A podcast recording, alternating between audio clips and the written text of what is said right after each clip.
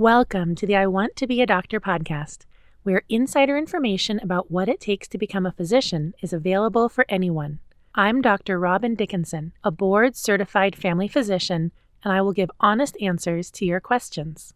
Today's question is from a first year medical student who asks Did you ever pass out during a procedure?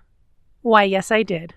And I'm here to tell you that you can have a tendency to pass out, overcome it, and no one will remember long term that it was you. The time I actually passed out was completely unexpected for me. I was in a family physician's office watching a very small biopsy on someone's back. We had a really awesome program at my medical school where we got to be in a primary care office one afternoon every week for the first two years of medical school. The physician was about to cut into the skin, and then I woke up lying on my back on the floor. I had my hair braided and pinned up on the back of my head, so my landing was padded, and the only part of me that was injured was my dignity. At the time, I thought I'd develop a reputation for being a weak person or something. But that same physician ended up scheduling all of her toenail procedures for the afternoons I was there because she disliked them and I enjoyed them. I became quite adept at digital blocks, which means numbing up a finger or toe by injecting into the base of it, and at toenail procedures. Not only that, the same physician was one of the owners of the practice by the time I graduated from residency, and she offered me a job. That was where I worked for the three years before I opened my own practice.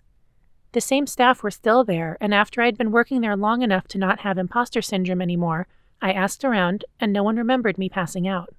So remember, what's a huge deal in your life is a minor blip in someone else's. You are playing a lead role in your own life, but you're only an extra in the lives of all the nurses and doctors you work with. In the credits, you'd be called something like medical student with brown hair or something. That physician gave me some tips before my surgery rotation so I wouldn't pass out again. By then, I'd already done lots of toenail procedures, but had never seen inside someone, and I used to be rather prone to getting lightheaded, and I'm going to share those tips with you. Most importantly, know the signs that you might pass out and get away from the surgical table before you do. Different people may have slightly different warnings, but mine are that I get a flushed feeling in my face and my vision starts to gray out a bit. Have a plan for what to do if that happens. My sister's best friend is Jewish and very involved in her synagogue, and she always says it's more embarrassing to pass out while holding a huppah than to lie down on the floor. A huppah is a wedding canopy that four people hold on poles.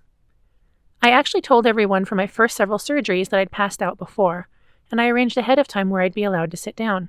I got some gentle teasing, but I also found out just how many surgeons, anesthesiologists, surgical assistants, and nurses had also fainted.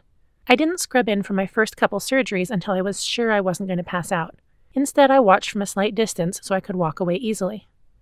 The first time I scrubbed in, I made sure I was not standing too close for the same reason. It's hot in the surgical gown, so the intern on my team grabbed me a couple cold packs from one of the floors for that first time, and I slipped them inside my socks. That actually really helped. I made sure to eat a really good breakfast and lunch every day with lots of protein, and I didn't drink any caffeine. Before every surgery, I'd slip back to the resident room and eat some salty crackers, a few pieces of cheese or a hard boiled egg, and drink some grape juice. I went through a quart of grape juice a day for the first week on surgery, but after that I was fine. If you do pass out, don't worry. It won't happen forever and no one will remember it in the future.